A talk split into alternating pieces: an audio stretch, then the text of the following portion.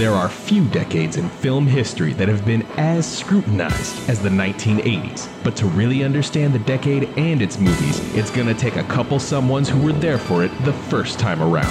Drew McWeeny and Scott Weinberg are ready to review every major film of the decade, 1 month at a time. They'll look at what worked then, what endures now, and how it felt to be there when it all went down.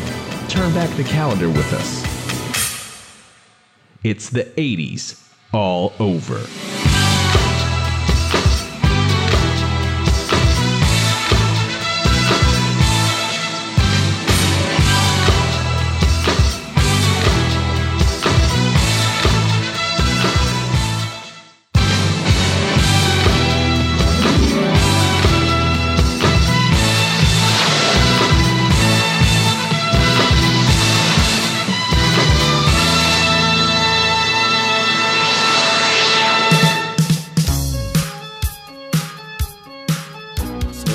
Ronald Reagan signed Executive Order on Intelligence Number 12333, allowing the CIA to engage in domestic counterintelligence for the first time. Muhammad Ali, the single greatest athlete of all time, lost his 61st and final fight, Trevor Burbick.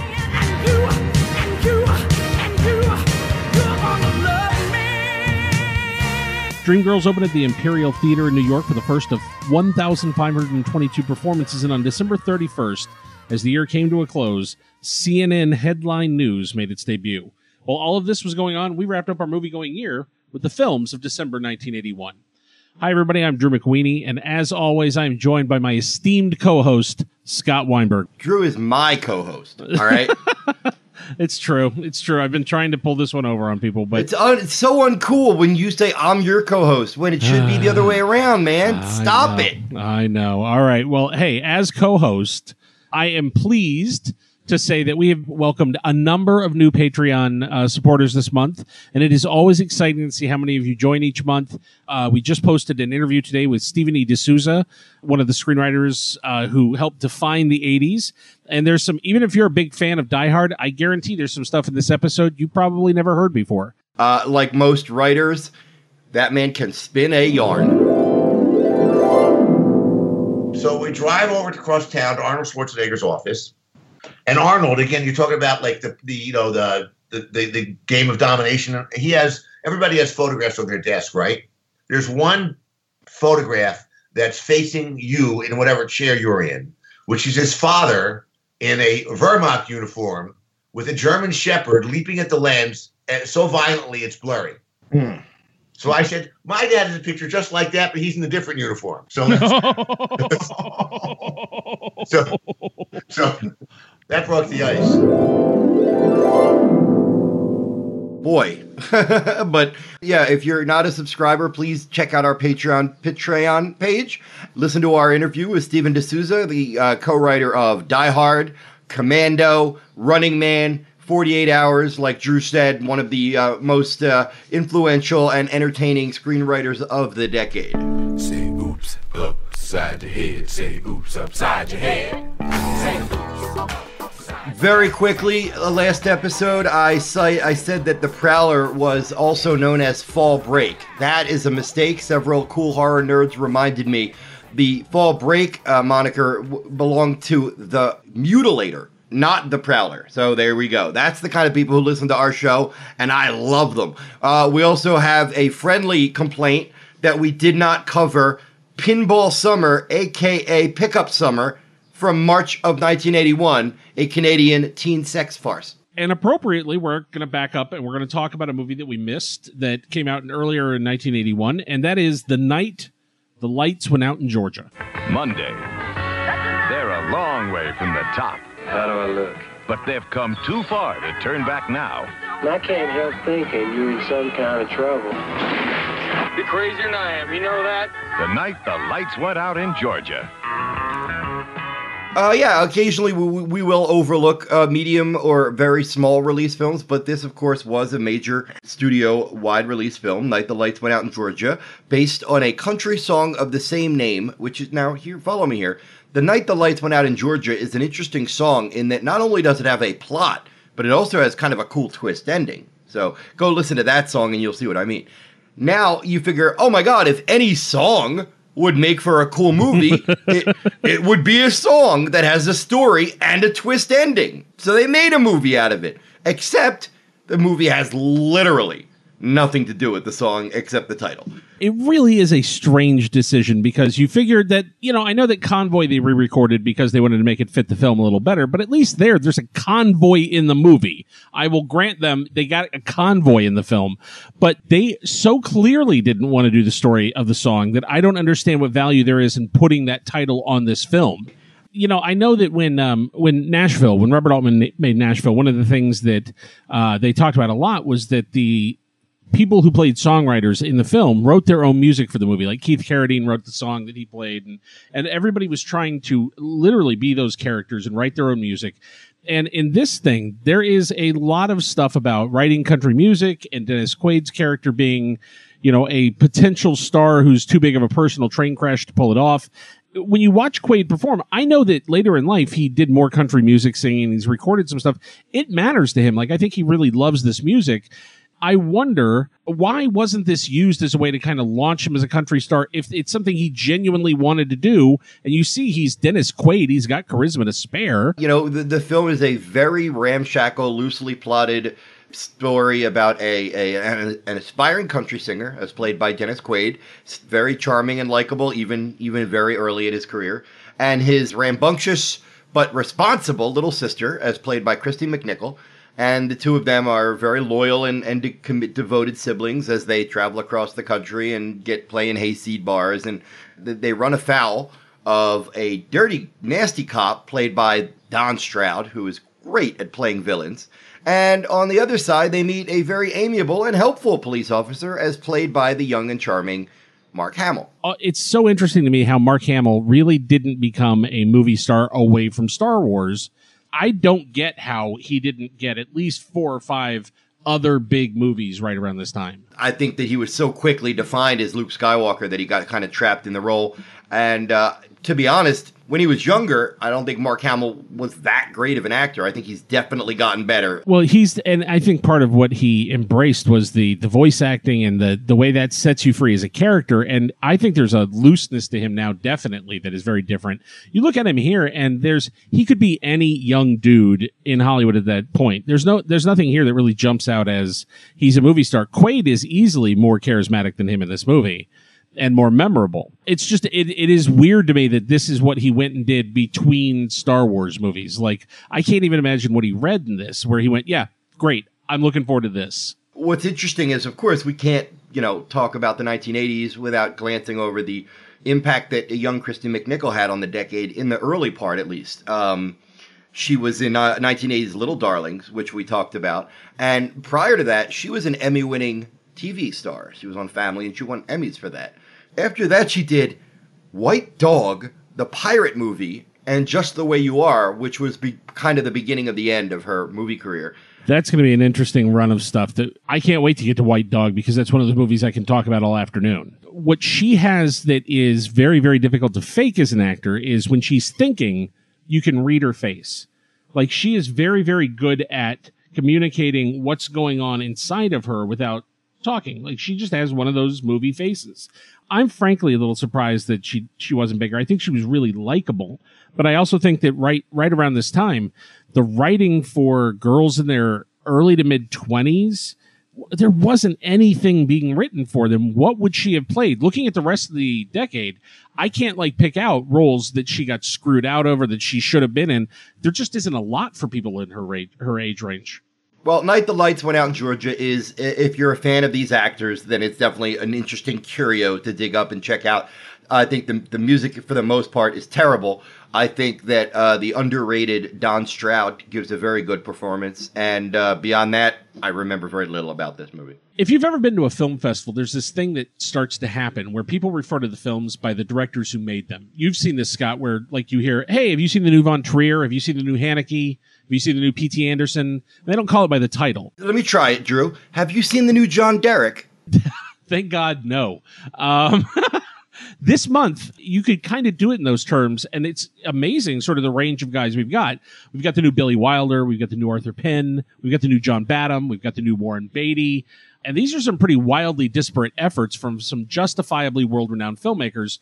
Yet, even though some of these guys are world-class, that doesn't mean they're beyond making terrible films. For example, we're going to kick it off today with the latest from the director of Clute, The Parallax View, and All the President's Men, the late, great Alan J. Pakula, who directed Rollover.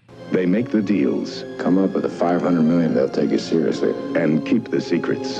I'll take my chances. They'll have to take theirs. But time is running out. Dollars dropping. It's going through the basement. Rollover. First thing tomorrow, I want all the locks on the house changed.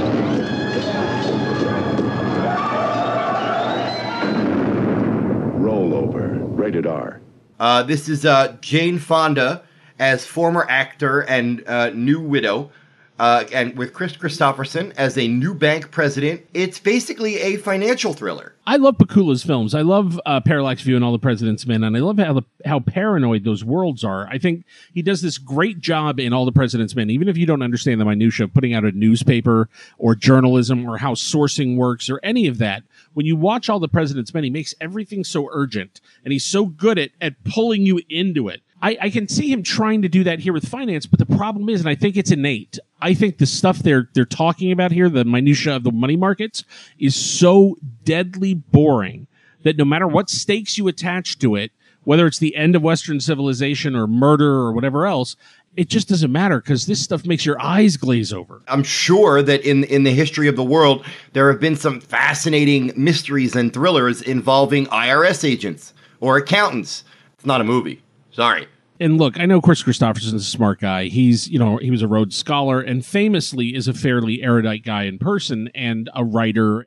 But it doesn't matter if it doesn't read on film. And there's something about him in this movie that feels out of place and miscast. I just don't buy him as that dude. Nope. No chemistry between the leads at all. It has some fun support performances by the late, great Hume Cronin and a young Bob Gunton, who everybody will, of course, remember as the warden from Shawshank, but he's been in dozens, and this is one of his early roles, and he's great.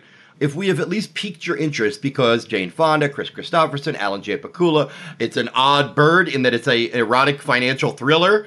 If you do watch this movie, the last 5 minutes are... I'm not going to... Don't. What? And no, I'm watching this movie and I'm watching the last 4 or 5 minutes and I hit pause to see how much time is left in the movie. I figured, okay, with the angle they're going with here, this movie's got another half hour to go at least. Nope. No, I don't even think abrupt is the word. It is a shocking ending. Yeah, no, it's not even abrupt. It's that it's also absurd. Speaking of abrupt endings, we now move to a more sober film.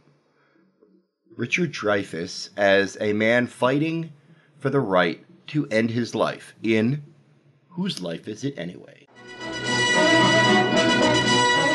The ultimate question in the human comedy. Whose life is it anyway? The internationally celebrated drama, acclaimed by New York and London audiences, is now the motion picture event of the year. Starring Academy Award winner Richard Dreyfuss and John Cassavetes. It's pretty much exactly what they advertise. The car accident at the beginning is awful. The idea of walking away from it horrifies me. It's funny, the boys were over and they asked what I was watching and I'm like, oh, it's this thing. And I explained what it was. And they're standing in the room. That happens and they both go, we're out. And they just laugh. They're like, nope, whatever that is, we're not in. It is intense. And I think Dreyfuss is the right guy to cast in this movie because it's a perfect fit for him. Even immobilized, he gets to be the liveliest presence in the room. And the anger that is simmering throughout this character's sort of arc in the movie is also kind of a perfect fit for Richard Dreyfuss. It feels like, yes, this was probably somebody saying to him, this is your Oscar bid. I know this was a successful play that ran for a while in New York, and he's good. He's very good in it. The key question is the film thoughtful? Is it respectful to the issue? And it does all that, and it does so in a handsome, interesting fashion. It's mostly about his rehabilitation and then eventually his court case that it's stagey, of course, considering it's based on a stage play. But the director, John Badham, who I will put down as possibly the most underrated director of the 1980s, him or Richard Donner, does a good job of keeping the film from feeling like locked in Dialogue-wise, it feels a bit stagey, but oddly enough, visually, it doesn't. This is a different Badham than the late 80s Badham or the 90s Badham, and there's a point where I think Badham fell off a cliff. Everything up through Stakeout, I'll go to bat for. And I think, especially right at this moment, he was coming off of Saturday Night Fever, Bingo Long, Traveling All-Stars, and Motor Kings, and a very interesting take on Dracula based on a hugely successful Broadway run of that. And so this was not the John Badham of Drop Zone who was making this movie. This is a Badham that people took seriously and who was sort of in the running as an interesting guy who had come out of a decade of doing TV work nonstop and started to really assert a voice. And with Saturday Night Fever, you can argue this guy set off a cultural phenomenon. So, like, there was real weight around him. And I can see how, if you're a studio exec, you've got John Badham, you've got this play that's a hit, and you've got Richard Dreyfuss. That's a really appealing package. And I think everybody does everything they were asked to do. It's just kind of a surfacey play. As expected in a film like this, the supporting cast adds a lot. There are Christine Lottie and John Cassavetes as two very different doctors, Bob Balaban as an attorney, and, interestingly enough, a guy who's been in, what, 5 of our films already, the great Kenneth McMillan as the judge. Who is just lining him up and knocking him down in film after film after film. I love him, and when he shows up, it is always good. But yeah, Whose Life Is It Anyway? If you love Richard Dreyfuss, consider it a must-see.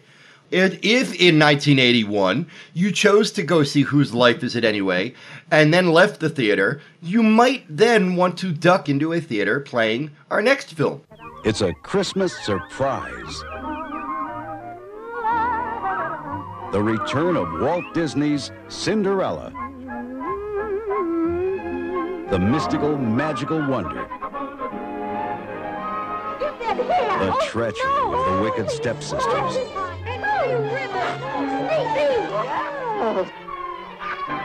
Cinderella, an exquisite achievement in the art of animation for everyone who has ever had a dream. The most enchanting story ever told. Cinderella. I love this movie. Sleeping Beauty is still probably my favorite, but Cinderella's got to be up there. One of the cool things about Disney is you and I grew up loving the contemporary Disney films, but yet we were still able to go back and appreciate The Jungle Book, Pinocchio, Sleeping Beauty, and Cinderella. And I honestly think the beauty of Disney like that still exists. I think that 12 or 14-year-old kids who were raised on Frozen and Moana are legitimately interested in, oh, I do want to see Sleeping Beauty and Pinocchio and Cinderella and The Jungle Book. It was great that we got to see them theatrically, though. That was a big deal. And that's one of the reasons that I think they became very much a part of our internal film lives. They weren't things we encountered necessarily as TV artifacts. Now, Disney did a great job of taking pieces of them and re-showing them and repackaging them and really selling you moments from their movies to kind of remind you at all times, hey, these are the movies that we built everything on. For those who don't remember, Cinderella is the story of a spoiled, rotten girl who treats her stepsisters like shit and really is just obsessed with going to this ball. The rational stepmother, Drew, tries to step in and speak reason, and Cinderella kills her. Folks, Scott may have misunderstood Cinderella. We're going to take a brief break and explain to him the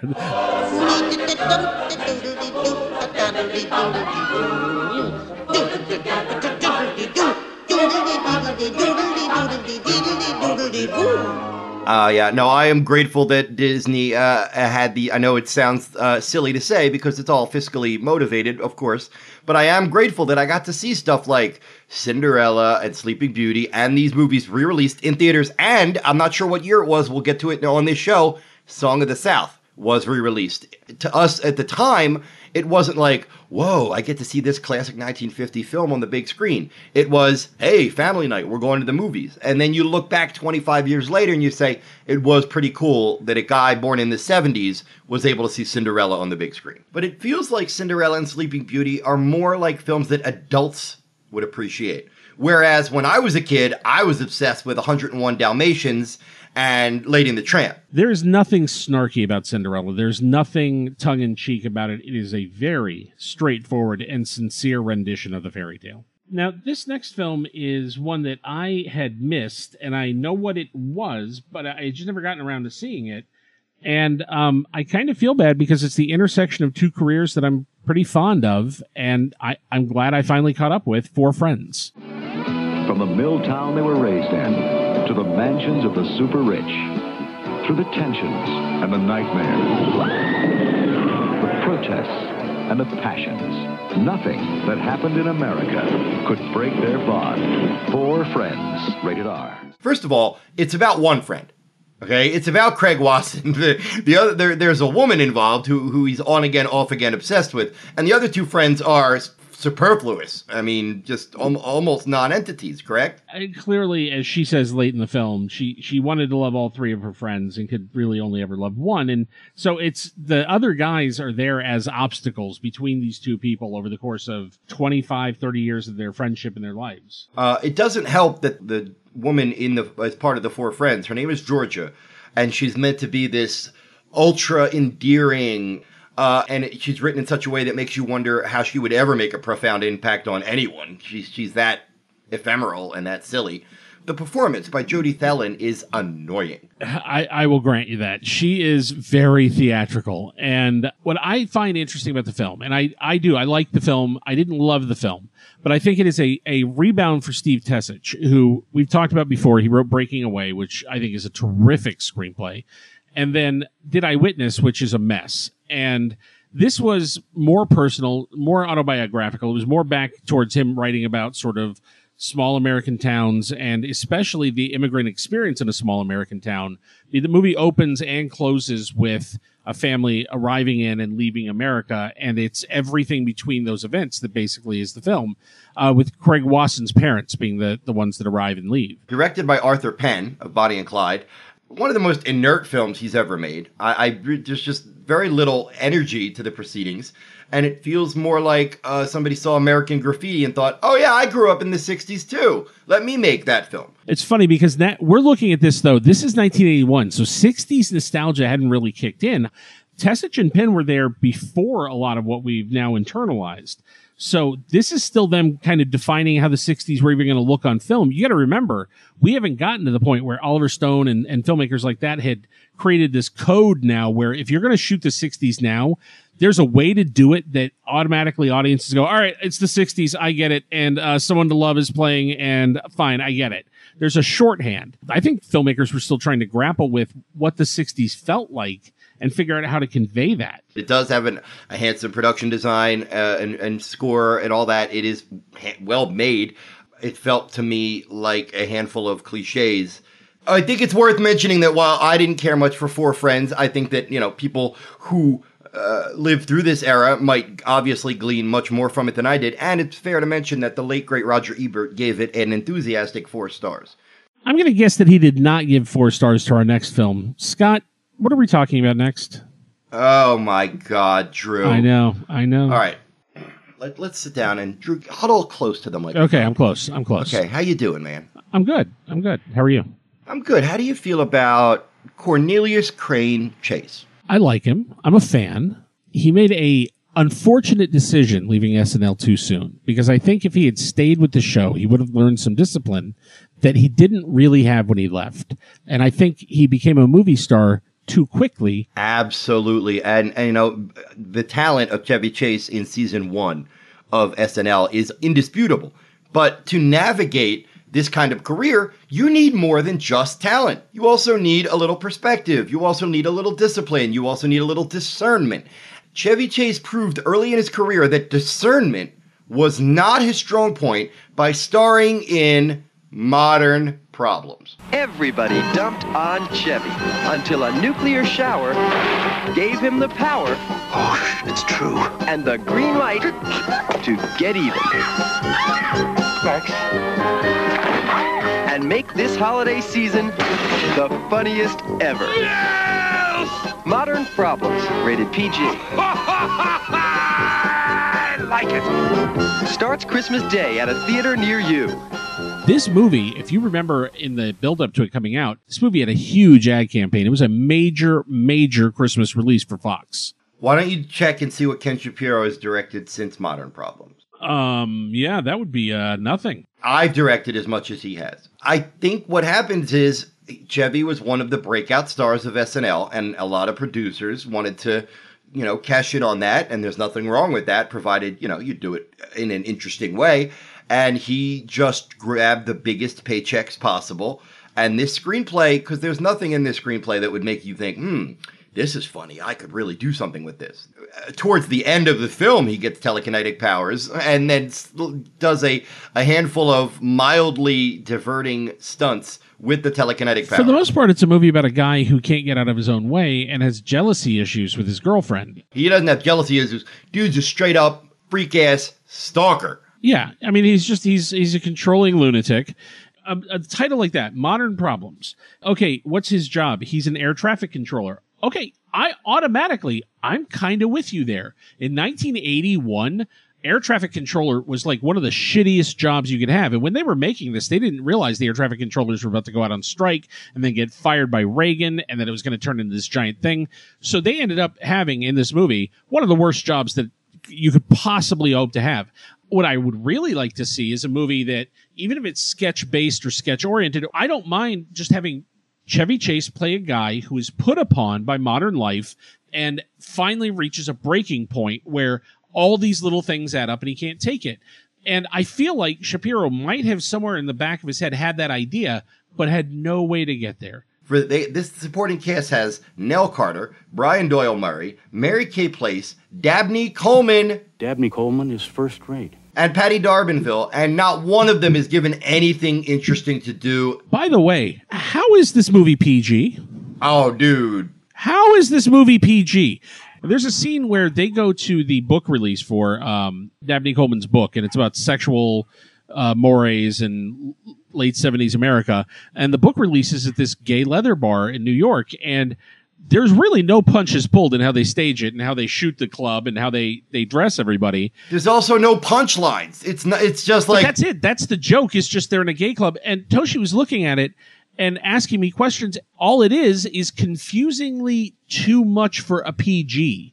The only interesting thing, and genuinely the only subplot that I liked in it, I like Brian Doyle Murray. I like what his character is. This Vietnam vet who lost his legs in Nam, came back, became a book publisher, is living this great life and utterly unaffected by being in a chair. And the character, as just etched in a few scenes by Brian Doyle Murray, is way more interesting than Chevy's character. And Chevy's ex-wife, Mary Kay Place, who is super charming in this, meets him, and immediately they fall in love, and they have this kind of running subplot where they're in love now and they're kind of together, and that couple infinitely more interesting and appealing. And by far the movie I'd rather be watching is just Brian Doyle Murray playing that character.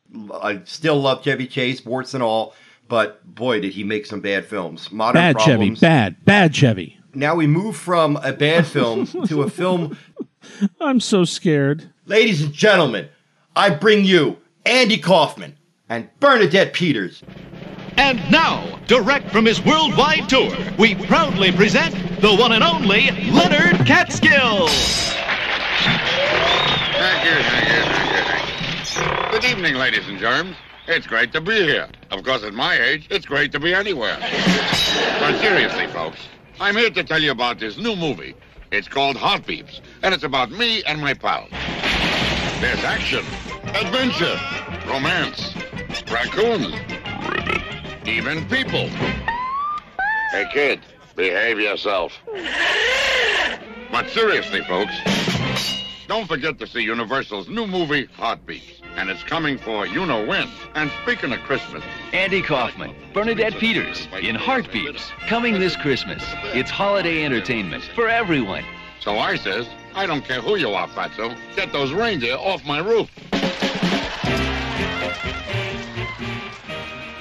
I was an Andy Kaufman true believer, and I love Andy Kaufman. I love what he was. I love what he meant to comedy. I love what he was doing in terms of breaking the proscenium march and taking his comedy behind the scenes. And there was so much about Andy that I loved that the notion that he finally got a chance to make a movie was very, very exciting. And Heartbeats was a big deal to me when it was coming out. It was a disaster. And here's the thing. As an Andy Kaufman fan, I get it. This should have ended his film career. He's awful in this movie. Awful. It is about two robots who are sent, well, three robots who are sent to a repair factory. And as they're put on the shelf where they're going to be stored until they're repaired, they meet and they fall in love and decide to wander away and go have their own adventure in their own life. And along the way, they pick up a little service robot who becomes their baby. Looks like the Minecraft version of Wall-E. And their third robot, the one that they're dragging along with them, it might be one of the most singularly unpleasant creations in film history. He is a stand-up comedian robot who only delivers the jokes of Henny Youngman, followed by Rimshot from a built-in thing. It's so unpleasant that at a certain point in the film, I would hit mute when I heard his voice begin because I couldn't take it anymore. Here's the thing. I've met Alan Arkush and I've spoken with Alan a lot, and I really like Rock and Roll High School. I think Alan's a really funny guy. I think Get Crazy is a really interesting movie. Yeah, I mean, Alan Arkush could have been like his friend and colleague Joe Dante. I think this movie halfway destroyed his career. Also, John Hill, the guy who wrote this, John Hill is sort of a legend in town as a screenwriting teacher. He's one of those guys. All I can say about that, having never met the man, having never taken his class, is based on Heartbeeps, I'm not going to take advice from him. This screenplay is atrocious. The production design is horrific. John Williams did the score for this movie. Stan Winston did the effects for this film and made Heartbeeps an Oscar nominee. The Stan Winston makeup, I was fascinated by as a kid. There was a lot of time, even after the film came out, and I was well aware that it was a giant, unflushable turd. I still was fascinated by how Winston tried to make the robots expressive, still keep features rigid, what the give and take was on that. And I it's an interesting solution. It's basically, you know, paint with plastic overlay, but it doesn't matter because the movie itself is so poorly imagined. And it's a movie where, for example, you just cut to two robots walking and one of them goes, "What is God?" And the other one goes, "God is a construct for human beings to filter morality." Oh, shut up. Stop. That should never get past a first draft. That should never get past the table read. Everybody should look at each other, be embarrassed, and say, all right, no. Some of our favorites pop up and some of our less than favorites. But Christopher Guest, a guy we cannot escape, thank God, Kenneth McMillan, is also in Heartbeeps. Yeah, he and young Randy Quaid go after the robots together. And Randy Quaid, by the way, 9.5 feet tall, and completely weird even then. Look, when guys like us who are very nostalgic and very charitable to the art of cinema because we love film and we love filmmakers. So like when we look back on a particularly bad children's movie that was made by people who worked on much better films, you would think, well, give it a break. No. Heartbeeps offers nothing. It is science fiction by people who don't like science fiction. It is comedy by people who aren't funny. And it is filmmaking by people who barely like movies. Yes. Put that on the box, Universal. How dare you sully my childhood with such subpar entertainment? But now we move from a terrible Oscar nominee to a very impressive, well-received, and still warmly regarded Oscar winner. Universal Pictures proudly presents Katharine Hepburn. You're my knight in shining armor. Don't you forget it. Henry Fonda. Wanna dance? Or would you rather just suck face? Jane Fonda. It seems that you and me have been mad at each other for so long. I didn't know we were mad at that. We just didn't like each other. I want to be your friend. On Golden Pond. Rated PG. One of the things I'd like to point out, I don't know many people that have ever pulled this off, but Jane Fonda was not just the star of this and Rollover, both in theaters this month, but the producer of both films with her company. And in both things, like fully engaged as producer, fully engaged as star. That's a pretty remarkable December by anybody's standards. So hats off, Jane Fonda. Too bad Rollover stinks. True. Yes. Okay. This is written by Ernest Thompson, based on his play, directed by Mark Rydell, whose last feature was The Rose, and would go on to direct next The River with Mel Gibson. This stars Henry Fonda and Katharine Hepburn as two loving and devoted old people who are nearing the end of their time together because they're just very old, and they visit their vacation home, a beautiful house on the lake with lots of loons and fishing and sunlight. And then a little bit of conflict finally arises in the form of their daughter, who has a new boyfriend played by Dabney Coleman, who is first rate. Dabney Coleman is the best. Dabney Coleman in the house. And then Jane Fonda and Dabney Coleman dump their 13-year-old teenager off on the old people and bail for a month to go overseas. And that is your whole premise. The cast is fantastic. Henry Fonda and Katharine Hepburn. I could watch them just bicker and banter and smile at each other for 100 minutes, which is almost what this movie is.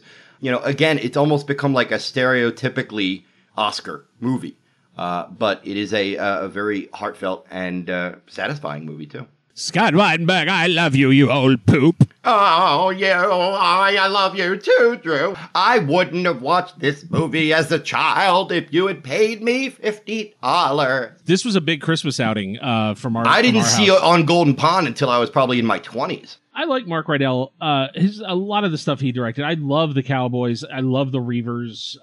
I dig Cinderella, Liberty, and the Rose. I think there was a period of time there where he was really cranking them out and doing. And as an actor, amazing in Robert Altman's The Long Goodbye is the best scene in that movie. When it was on Broadway, it was a huge hit, and Jane Fonda bought it specifically because she wanted to play that relationship with her father on film. She wanted him to be the guy that played it, and she wanted to be in those scenes with him. I have no idea what the Fondas were really like. I have no idea what their relationship was really like, but they're wonderful here. And there is a lifetime of experience between them that comes out in these sequences. It would be amazing if they weren't good sequences, just based on how talented these people are. But I think Rydell did a really nice job of taking Ernest Thompson's script, just letting it breathe. It doesn't feel rushed. It never feels like it's on its way to some giant epiphany. It's little epiphanies along the way. And it's funny because, you know, we talked about how another one of the films this month, Whose Life Is It Anyway?, was also based on a play. And Broadway used to be a much bigger source of material for Hollywood. And it used to be like a proving ground for a lot of these things. These days, it feels like even if stuff does get adapted, it takes 20 years before it makes it to the screen. It is really not the same relationship that they had back in the early 80s and the late 70s. Mm-hmm. This was nominated for 10 Oscars. It won Henry Fonda and Katharine Hepburn both won for actor and actress. It also won adapted screenplay.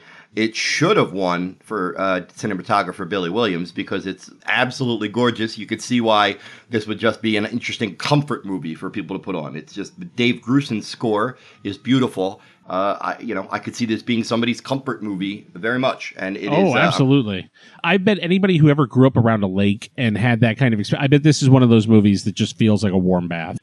This next movie, I am so excited that we get to talk about this film. It is a movie that I come back to every so often because it is such a big meal. And I feel like even now, this last time around watching it, it was once again a new experience for me. I love this movie. I am a huge fan of Warren Beatty's Reds.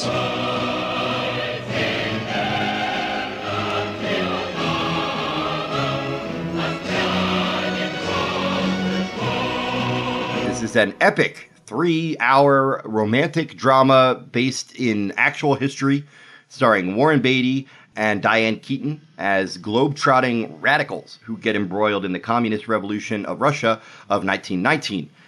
Jack Nicholson pops up as Eugene O'Neill, and he is brilliant. Even after watching the film, I still don't get a lot of the political and historical machinations that went on behind this story.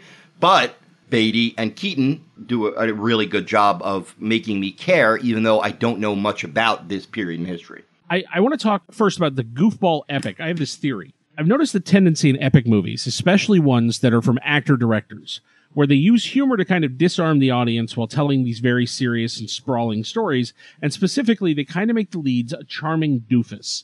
I think it kind of started with Lawrence of Arabia, because if you think of Peter O'Toole in that movie, while he is Lawrence of Arabia, he's also visually kind of a big Goonie bird. He's just elbows and angles, and he looks like a marionette that got the strings all tangled. And, you know, you think of stuff like Dances with Wolves or Braveheart, and you think of how much humor there is built into those movies to try and disarm the audience before they start to get heavy.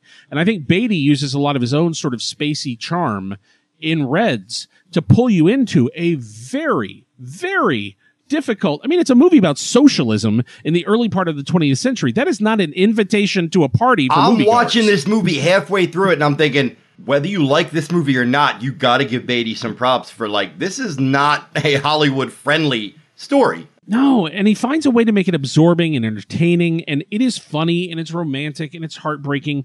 I love that there are so many people that you kind of run into along the way in the film. Gene Hackman pops up a couple of times. Maureen Stapleton is awesome in it. Edward Herrmann, Paul Sorvino. Dolph Sweet. I love Dolph Sweet's role in it. Max Wright shows up in it and is great. George Plimpton. And another thing, you talk about photography and On Golden Pond. Vittorio Storara's photography in this movie is amazing. To me, his movies feel like dreams. His movies feel like they are pure emotion through like light and color and the way he plays. Like somebody's hazy memory. Yeah, it's not real, but I don't think that's necessarily what Storaro's doing. He's making beautiful pictures. And I think this the structure of the script overall reminds me a lot of Lawrence of Arabia, because John Reed is, in the first half of this film, everything before the intermission, he's the right man in the right place at the right time. And he's there to write a book, 10 Days That Shook the World. The whole first half is him figuring out what his role in this is and being there when it happens and observing it and capturing it all. And it builds to the triumph of he writes that book. Whereas the second half is he overstays his welcome. So we don't just see his rise and his triumph, but then we have to see what happens afterwards. And I always think that's where people get defined, is when things have already peaked. And now what do you do once you've fulfilled your destiny? When you look up and you realize that the crusade that you've been fighting for is now on the wrong side of history. You think that you're an idealist, and then one day you wake up and realize you're not the idealist. You might be the enemy. I like that this is a movie about political people, but I don't think the movie itself is political. I think it's politically literate. It is very good at expressing that these are people who are at the flashpoint of revolution, and they are passionate, and he's trying to make a movie about the hope and the long hours that go into that and the energy it takes to be part of that, and kind of how explosive historic moments happen and how many people have to lean in and push to do something like that. And I think that's part of this movie. Now, here's a question for you, seeing this last week. What did you know about the witnesses before the movie? Yeah, I did not know that it was intercut with interviews with people who are actually there. The witnesses are one of my favorite things about the film. What he said at the time, and it's so smart, is that a movie like this is going to end up being 90% exposition, because you're going to have to explain everything for audiences to get it and to get what they're watching and to set a context. So using the witnesses to set the context and then just letting the scenes be scenes that are dramatic and never doing exposition in the film, it is wonderful. And the people that you see the founder of the ACLU, you see labor organizers, you see actual communists, you see Henry Miller. There's writers and painters and cartoonists, and all of them share their views. And what I love is that they contradict each other. I love that there's a lot of it that's very funny. There's a lot of it that's very personal, but it is real. And because they do such a great job of setting the context, then when you drop into the actual scenes in the movie, you buy it. You buy that these are the people, and this is the world, and this is what's going on right now. Can we talk about how great Nicholson is in this movie? Because this is what peak Nicholson looks like. This is Nicholson at his very best. The way Warren Beatty got him to do this film, it's kind of a famous moment, was he wanted at first to cast... Oh, by the way, we're going to take a quick moment of silence, because the first person that Warren Beatty wanted for this part was the late Sam Shepard, who passed away this morning. And I just want to say for a quick moment, when you cast Sam Shepard, you cast somebody who was a walking, talking icon. Sam Shepard was the playwright every playwright wanted to be, and he was the cowboy every cowboy wanted to be. He was something else, and cast a very long shadow. Yeah, rest in peace, Sam Shepard. A lot of people know him from his written work. He won a Pulitzer, but I mainly know him from his acting work. He was nominated for The Right Stuff. And he's just always, in any film, he added some class, charm, edge, humor. Just, he'll be missed, Sam Shepard. Well, he was the first guy that Beatty thought of, but then Beatty really, he decided that it was Nicholson, and there was a specific reason. So he went to Jack, and Jack really didn't want to do it because of the size of the role at first. But then as Beatty was talking to him, he said, look, I don't really care. I'm not asking you. I need some advice, because I need someone to play Eugene O'Neill, and it has to be somebody who can convincingly take a woman away from me. And that's when Nicholson goes, well, then that's definitely me. It's a terrific story. I think it's one of those things that to get Nicholson to give this kind of work, you had to give him something to chew on. And this is a terrific piece of writing. Although it is credited to Warren Beatty and to his co-writer, Elaine May was this movie's secret weapon. She came in and did a lot of the writing on this film, and especially a lot of the relationship stuff. And it is gorgeous. It is just such a dense, wonderful movie that you can spend time and time with. Yeah, kudos to Warren Beatty for, using, what at the time was considerable Hollywood clout, and could have greenlit literally any vanity piece, any starring role. He could have greenlit anything if he was going to star in it. Yeah, this was after Sorcerer and Heaven's Gate and Apocalypse Now had all happened, and studios were starting to get really scared of this kind of thing. And I've got to imagine when you're Paramount and Warren Beatty comes to you and says, yeah, I'm going to spend $35 million on this film about a dead commie in the early 80s, that's got to be a little terrifying. Fair warning. A lot of times you see a 3-hour movie and you think, oh, I'll watch it in period. Well, the film has an intermission break. I watched the film in one 3-hour and 15-minute block. I did not get up. So Reds is definitely recommended. And then from there, we move on to a horror film that, again, the theme of the week is bored me as a kid, but now it doesn't. John Irvin's brilliantly cast Ghost Story. The house is so empty, the town is so still. The truth, never buried, has come back to kill. The cold wind shrieks, the full moon's pale. The time has come to tell the tale. Fred Astaire, Melvin Douglas, Douglas Fairbanks Jr., John Houseman. Ghost Story, based on Peter Straub's terrifying bestseller, Rated R. Now playing at a theater near you. First of all, I just want to say that having watched it again for the first time in a long time, I have a very different relationship to this film than I do the book.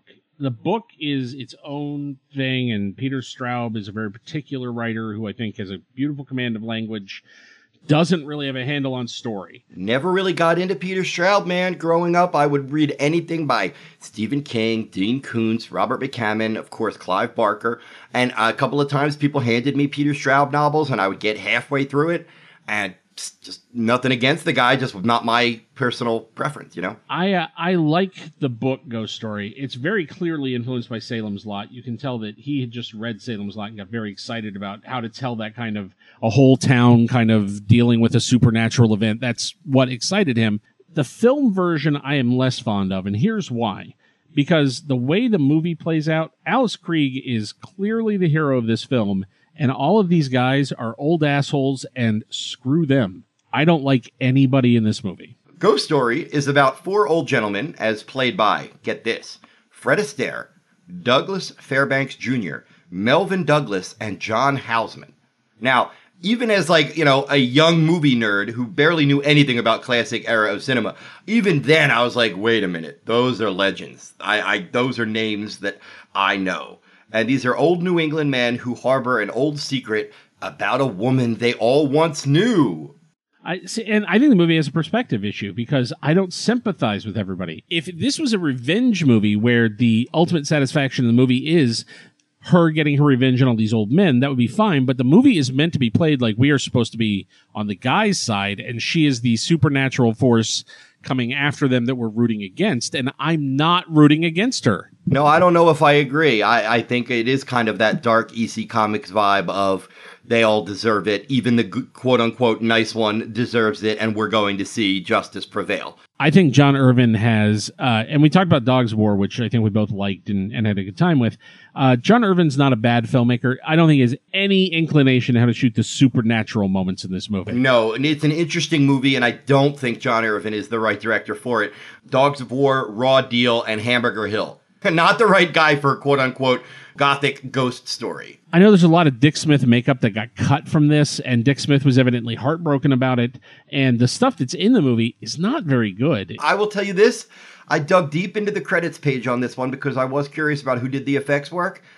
I don't think you will ever, in a million years, find a film that has credits from these five people. Albert Whitlock, Steve Johnson, Carl Fullerton, Rick Baker, and Dick Smith. And you can't tell. You can't. I mean, the few sculpts that are in it that are actually still in the film, they're fine, but they're not shot very well. And he does this thing where he's immediately dissolving and melting stuff as soon as you start to look at it, which not really a great way to experience the murderer's row of talent that you just listed there. Whitlock, you know, every time you see the town, it looks like an Albert Whitlock matte painting. Like, it is clearly him. Oh, and there's a wonderful sequence early where it might be a dream sequence. It might not be. I won't spoil it. But Craig Wasson, who we just covered, and Craig Wasson is the lead, and he falls out a window, and it has this forced perspective matte shot that is Albert Whitlock just... Ah, but it might be the first combination of Albert Whitlock and actual dong. So it is kind of groundbreaking and miraculous. Yes, there is a penis in this film. It does belong to Craig Wasson, and yes, it did haunt my childhood. Oh, man, front and center. A naked man falling out of a window and his willy flapping in the breeze... As the dispatches arrive in the film, you kind of wish you had, like, Richard Donner of The Omen.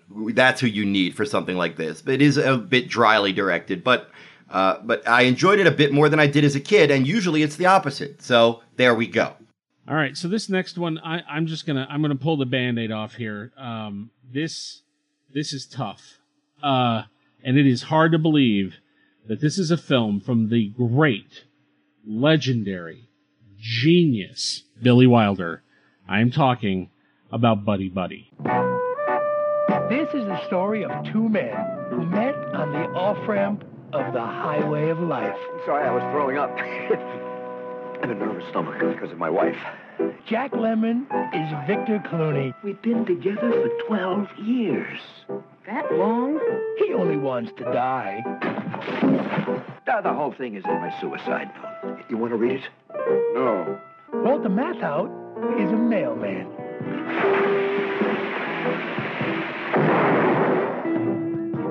A milkman. A hitman. Oh, my God. What line of work are you in? Pest control. Jack and Walter in the most arresting comedy of the year. Have I done something to offend you? Buddy Buddy. The original odd couple together again. This is a huge misfire. It's a reunion of Lemmon and Matthau, who would, of course, star in many more films together, including Grumpy Old Men and the sequel and Out to Sea, I think. Yeah. In what might be their worst feature together. Yeah, it is genuinely mind-boggling. This is IAL Diamond co-writing with Wilder. This is Wilder. This is... As a premise, I guess I can see how, you know, here's the setup. Walter Matthau's a hitman who's so good at his job, he's taken out 2 out of the 3 stool pigeons that are going to testify in this mob trial. He's supposed to kill the third one. He checks into a hotel across the street from the place he's got to do it. And a suicidal studio network censor whose wife just left him for a sex cult checks into the room next door and tries to kill himself and keeps disrupting his plans. And he has to get involved with the guy to get him away from what he's doing so he can finish the job. That's a really convoluted premise to try and describe, much less get off the ground and make effervescent and funny and make it work. Yeah, this is an American remake of a French comedy called A Pain in the Ass by Francis Weber. We touched on him briefly when we did La Cage aux Folles 2. His films would be adapted this decade into films like Partners, The Toy, The Man with One Red Shoe, and 3 Fugitives. Not great. That's not a great track record. And Buddy Buddy, I don't know if Billy Wilder could ever make a truly awful film, but unfortunately this was his last film, and it comes about as close to awful as you can get. It's just not funny. I love that it's in full 2.35 scope. It is so rare that comedies were even shot in scope. I think Billy Wilder did it. I think Blake Edwards did it. There's not a lot of filmmakers that shot that way, and I like scope for a comedy. There's something that I really love about that frame and having people play opposite each other in it. The one thing that I think is funny about Walter Matthau in this movie is how annoyed he is by the sex clinic that Klaus Kinski runs. Every single mention of it, he is so annoyed by the mere existence of it. He calls them at one point. The girl answers the phone, gives the entire name of the clinic, and there's a long pause, and Matthau says, "What the shit is that?" And the "what the shit is that" out of Walter Matthau made me laugh. The thing is, Billy Wilder is such an astute filmmaker that I think that probably cutting this film, he probably knew it wasn't great, just did the best he could putting it together. maybe it's because he was remaking. Maybe it's because he was adapting. And this does not. This feels like, you know, like a studio said, "Hey, Billy Wilder, we just bought this remake rights. Do you want to? We bought these remake rights. You want to make this movie? Okay, yeah, I need a job. I'll do it." Look, there are way worse comedies this month. Buddy Buddy escapes by contrast because we've already talked about Heartbeats and Modern Problems, and those are just incompetent. I met Wilder very, very late in his life. A friend of mine screened a movie, and he wanted to screen it for Billy Wilder, and somehow got the opportunity. And Wilder said he'd come see it in a private room, and so my friend was so nervous that he said, "You got to come and fill the screening room so he's not by himself, because that's just crazy. I can't do that." So we got to sit and we got to watch the movie with Billy Wilder, and it was a long film. And at the very end of the screening, the lights came up, and Billy had the guy that was there to help him kind of in and out of the chair. And Frank walks over and leans down, and Billy goes, "Frank, I want to tell you, I watched the movie, and it is a beautiful movie, Frank. It is a very human movie, but I have to pee very badly. I am an old man. Please move." And then they put him in the chair, and Billy left and finally came back like 10 minutes later and then talked about the movie for a long time. But it was one of those things where I think Billy Wilder loved the joke right to the end. There are moments in Buddy Buddy where timing or where just the way a line is delivered, you can see that comic sensibility and that wit, but it's just not a film that I think embodies what he was capable of at his greatest. From an odd misfire from a great filmmaker, we get a great film that really deserved a much better fate. Herbert Ross's adaptation of Dennis Potter's Pennies from Heaven. Listen, there's got to be something on the other side of the rainbow. There always is. Steve Martin, in his first dramatic role, lives in a world on both sides of the rainbow. I love you. You must be crazy. Bold, provocative, original. Pennies from Heaven, a special motion picture experience. Love is good for anything that ails you. Rated R. Now playing at a theater near you. I love this movie. I've always loved this movie. This is a brilliant film. I've been told more than once that the BBC, the 1978 BBC series on which it is based, is even better, and I will definitely be seeing it. I never have. This is about a post-Depression era sheet music salesman who imagines a beautiful musical world based on old tunes while alternately struggling through a muddled, desperate life on the road with an unloving wife and a go-nowhere career. The lead is Steve Martin, who is absolutely wonderful, and I hate to say it, but I almost think that having Steve Martin in the film is kind of what hurt the film in a box office sense, because I think people saw Steve Martin and his co-star Bernadette Peters and assumed it was something like The Jerk, and it couldn't be more different. Drew, your theories on that? I think it definitely hurt it at the box office. I also think it's the reason that the film endures and is great, because Steve Martin in this movie is magnificent. It's an unbelievable performance. Now, I'm a fan of the original Dennis Potter piece. And I think, look, I think Dennis Potter is one of those guys who pushed everything forward with what he did. His work on British television was defining and transformative. And there is a generation of English writers and American writers who learned that they could take risks by watching what Potter did and how he broke the form. I don't think Herbert Ross ever made a better movie than this. We talked about him when we covered Nijinsky, and I think, you know, his forte was he came from a dance background, and certainly he had a real sense of how music and dance could work on film. There's something about this one that fit him perfectly, and he really attacked it. I love the idea that Arthur's a sheet music salesman, because I think what he's really selling, and you see him in several scenes, he's selling belief in a song. His whole life is set to this secret music, and I think a lot of us live the same way, and for him, music is the one bit of sunshine, and the world is shot so that we understand how much shadow there is around him. So he's craving what songs give him, these little hits. I love that his wife, Joan, played by Jessica Harper, has no idea what to make of him, that every scene between them, especially if it deals with sexual energy at all, is crazy. And then on the road, he meets this school teacher who, when he's on the road, he can be anybody he wants to be. So when he's with her, he is that person that he is when he listens to the songs, when he's with her, even if it's a lie, but at least he gets that moment. Pennies from Heaven, if you want to boil it down to its essence, is a 1930s musical intercut with a 1940s film noir. What bothered, I think, a lot of critics and viewers back in 1981 was that these musical numbers were so beautiful and energetic and creative, and then it's juxtaposed with these dark, dour, sometimes very somber, not even melodramatic, I mean like realistically somber concepts. And I think that that contrast throws a lot of people off. The cross-section between high fantasy, happy fantasy, and dark fantasy is absolutely fascinating, especially if you're a movie geek. I absolutely love this movie.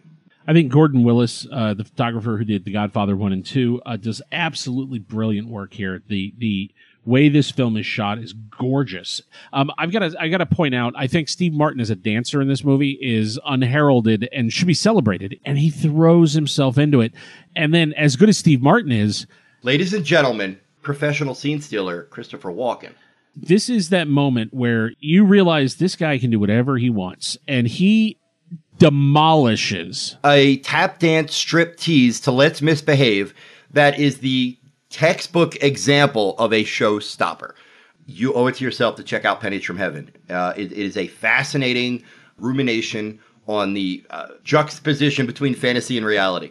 Our next film, we're going to get a little whiplash here from the last film this guy made. It is hard to believe that just 2 months after Paternity, Burt Reynolds could direct and release the brutal, ugly, unforgiving Sharky's Machine. Burt Reynolds is Sharky.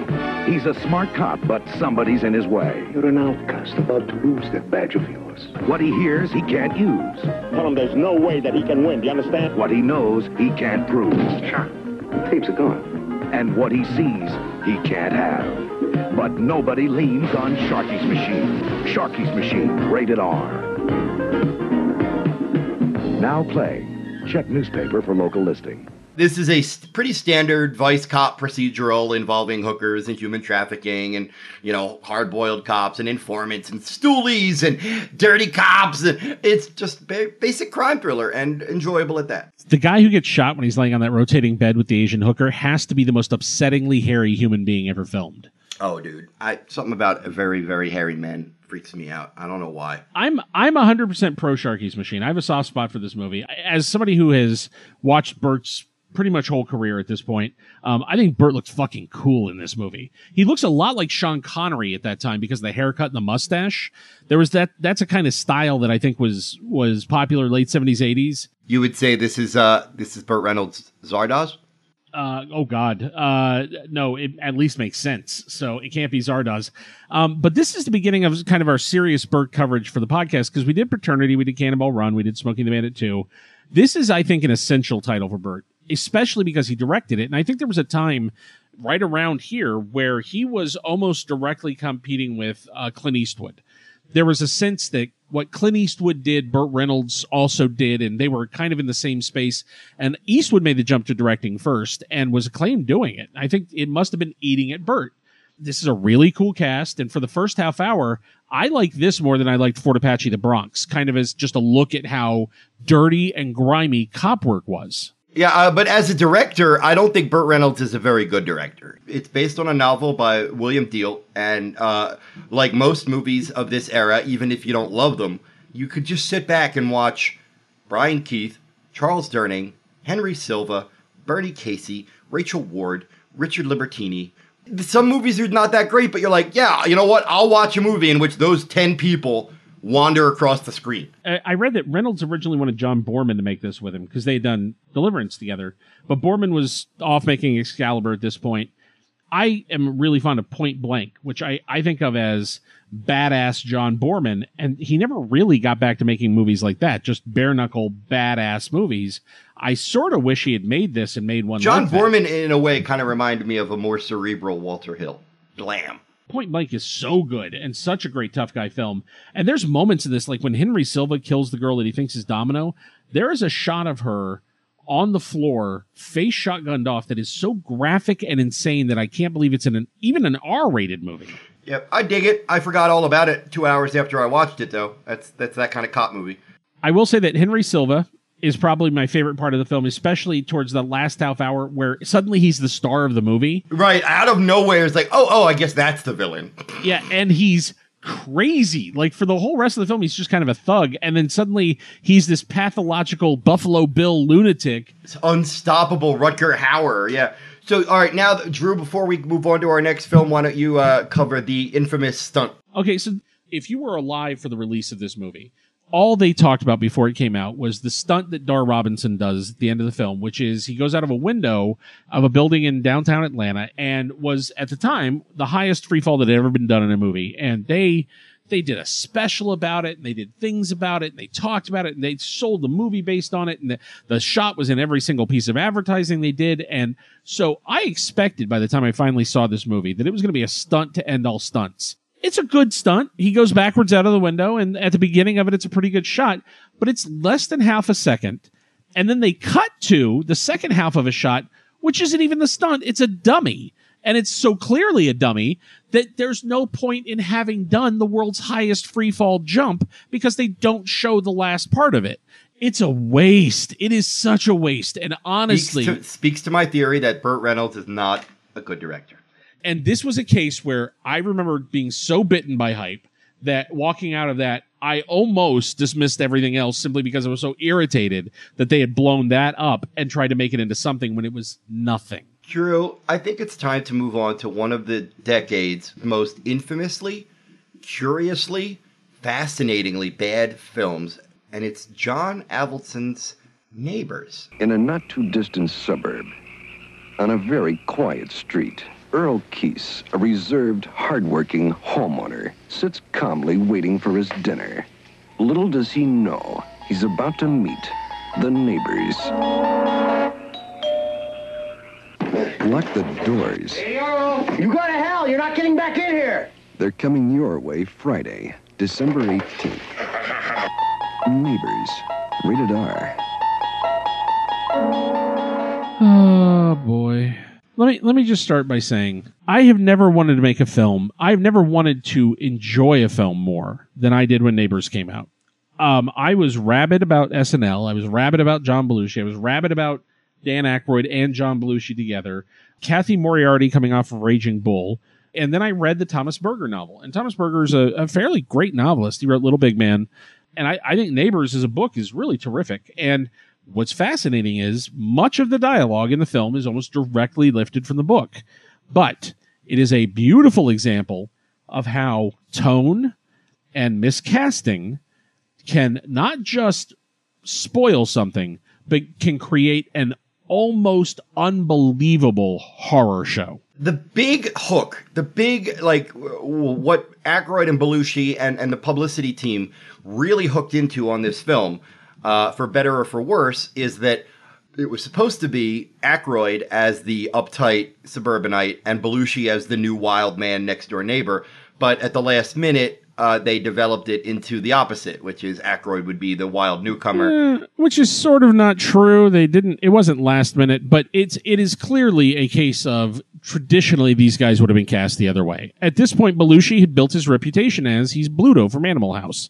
He is a force of nature you unleash on people. Okay, so the problem with the film is not that they went across type. That is not, but nor is that, does that help the film in any way? Screenwriter Larry Gelbart, who is not happy with the final film, is a great screenwriter, wrote MASH, and to see his name on something that is so bereft of laughs, I mean, there is not one laugh. The entire idea that when you live in a cul-de-sac and you live out in the suburbs and you're completely isolated, that your neighbors become kind of your whole community because there's nobody else out there. So they have the house next door. Somebody shows up, moves in, and Earl and his wife, Enid, are both in this kind of rut where they the same thing every day. They eat the same thing. They drink the same way. It's the same. New neighbors means maybe there's going to be a little bit of excitement. And Vic and Ramona, played by Dan Aykroyd and Kathy Moriarty, come rolling into their lives. And over the course of one long night and the next day, has had his entire world blown apart by chaos. There's possibly something funny in there.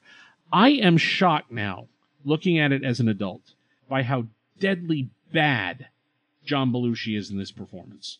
He is off his game in every way. Aykroyd, as if his goal was to be like, not just to be like obnoxious in a funny way. It seems like his goal was just to be somebody you'd want to get off the screen. There's a bit early in the film, or halfway through the film, where Belushi's on the phone trying to call someone, and Aykroyd picks up the phone and he talks like this. What's up, motherfucker? Yeah, what's up? It's like, yo, cokeheads, this is somebody's $30 million movie. What are you doing? It's an embarrassingly bad film. I think a large part of the blame is, of course, it goes to Avildsen, who, God bless him, made Rocky and The Karate Kid. Not a funny filmmaker. Well, and here's the thing. Look, if you're making one of these movies and you're a producer and you're in rehearsals and clearly your two movie stars hate your director, stop. Because it's never going to work. You can't go onto a set with two forces of personality. You know, the nickname that John and Dan had when they were on Saturday Night Live was the Bully Boys, because they would frequently just run roughshod over people at SNL. When they wanted to do something, they did it. And there was an attitude from them that pretty much they were going to make SNL what they wanted it to be. And if anybody got in their way, they were going to trample them. And I think that they wanted to be able to do that in Hollywood. By this point, Belushi's frustrations with his career and with what people saw him doing had already really gotten to a terrible place. He was off the clean and sober path that he'd been on for Continental Divide. I think this movie is so wrong-headed in how it ends up using Belushi. And because he's not the right fit for Earl Keese, and he might have been if he'd gotten older and had some weight on him, but they age him up, and it's very fake, and it comes across as sketch comedy acting. They never get any deeper into these characters. They never actually become anybody, and it's a shame. I like comedy where there's some malice behind it. I like the notion of Dan Aykroyd playing somebody who's scary, but it's just off-putting here. This is one of those movies where I remember I didn't see it theatrically. I begged, and I couldn't get them to let me see it theatrically. So when it came out on video, I talked my parents into renting it, and we went to watch it. And I remember I'm sitting in a beanbag watching the movie, and we get to the scene in the middle of the film where Earl and Enid's daughter comes home from college, and she's been kicked out, and Vic is going through her suitcase. And he goes, "Hey, Earl, look, I found a pair of your daughter's edible panties. Want to take a bite of her cherry?" And as he says it, my dad leapt over me and kicked the VCR to make it eject, took the tape and stormed out of the room. It was about 6 months before I got to see the rest of that movie. That line was his threshold. And it's so funny seeing what will push somebody. But there it was. That line was, he was done, and we were never going to see the end of it, and he didn't care. Kudos to your dad, because, like, that's like a step away from a pedophilia joke. I don't like that joke. Oh, yeah. It's not a good joke. It's not witty. It's not. And it's one of those things where the movie is so. And I think he would have been less offended if the movie just didn't feel skanky. There is something low rent and skanky about this film. There's weird Nazi imagery in the film. The Dan Aykroyd character, Aykroyd's wearing these creepy ass blue contacts for no reason. I don't know, man. Dan Aykroyd's got some creepy shit in his head. I honestly believe that, man. Between this and, like, Nothing But Trouble, don't ever leave Dan Aykroyd to his own devices. Ever. Listen, we're going to wrap this month up with a film that I find fascinating and that has actually, I believe, aged fairly well. The chances of it being remade today are literally impossible. Thank God, because nobody needs to do that. We've already got a perfectly lovely version of Taps. Ladies and gentlemen, I have been informed that Bunker Hill Academy is to be closed. We have a home here, something we think is worth defending. You tell us where you put those weapons. All right, we have three demands. They're very reasonable. Put your hands behind your back. Stay where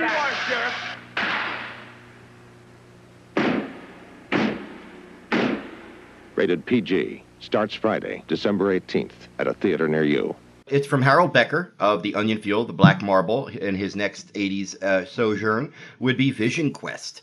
It's a straight-faced suspense thriller with action about a military academy about to be shut down and replaced by condos. So some of the more overzealous cadets stage a violent rebellion.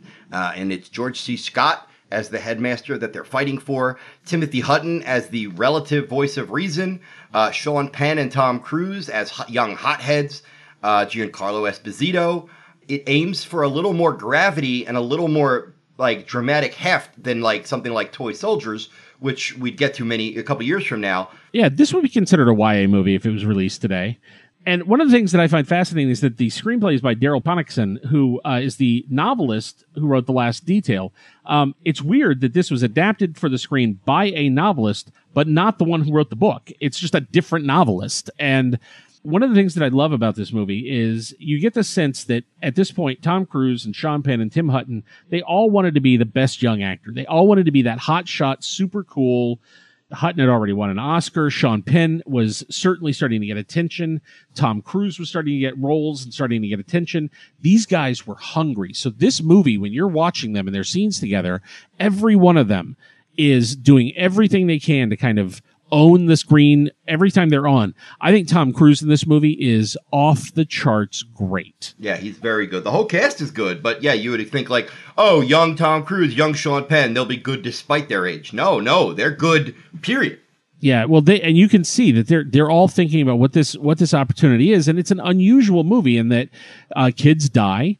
Yeah, and it's not going for rah-rah. It's not going for that kind of action, but nor is it straight drama. You know, I think it is a tricky balance that it strikes, but it's a movie that I loved when it came out in 81. I showed it to Toshi when we were getting ready for it, and he loved it. Like it really spoke to him. There's something great about the idea that you're teaching these kids, you're brainwashing these kids who are in these military schools to a certain conditioned way of thinking. When they react the way you've taught them to react, it's considered wrong. Exactly. That's the most interesting wrinkle of the film, is that to them, they're not fighting back as a course of rebellion. They're fighting back as a course of what they were taught. They believe that they're defending their institution. So, you know, it's not just, oh, you can't shut our school down, we'll shoot you. It's, we're doing what you taught us. It's a really, it's an interesting dichotomy there. There's a terrific sadness to it, and I love some of the people that show up. Like you said, Giancarlo Esposito's great, and it's so cool to see him young like this. Evan Handler shows up, and for people that know him, you probably know him from Sex and the City, where he was Charlotte's bald husband, who was on a lot of the show. Evan Handler is one of these great comic actors these days who you see in everything. He's really good here and very intense. That wraps up December 1981. What a great year of movies, Drew. We'll have a recap episode in 2 weeks, so I don't want to spill too much. I'm really excited. I'm really excited. And doing a top 10 list for 1981, I think was kind of challenging and really made me look back at everything we've talked about this year. Our next episode will cover the Oscar winners of 1981, the top 10 box office movies of 1981, and our top 10 films of 1981. When we do come back for January of 1982, you can expect Morgan Fairchild Thriller. You can expect another film by the great Errol Morris. We're going to get a magnificently sleazy crime thriller from a horror filmmaker that you should know more about. And finally, the best movie ever made about divorce. We are going to kick things off right a month from now when we return for season 3 of 80s All Over, starting with January of 1982. We'll see you then.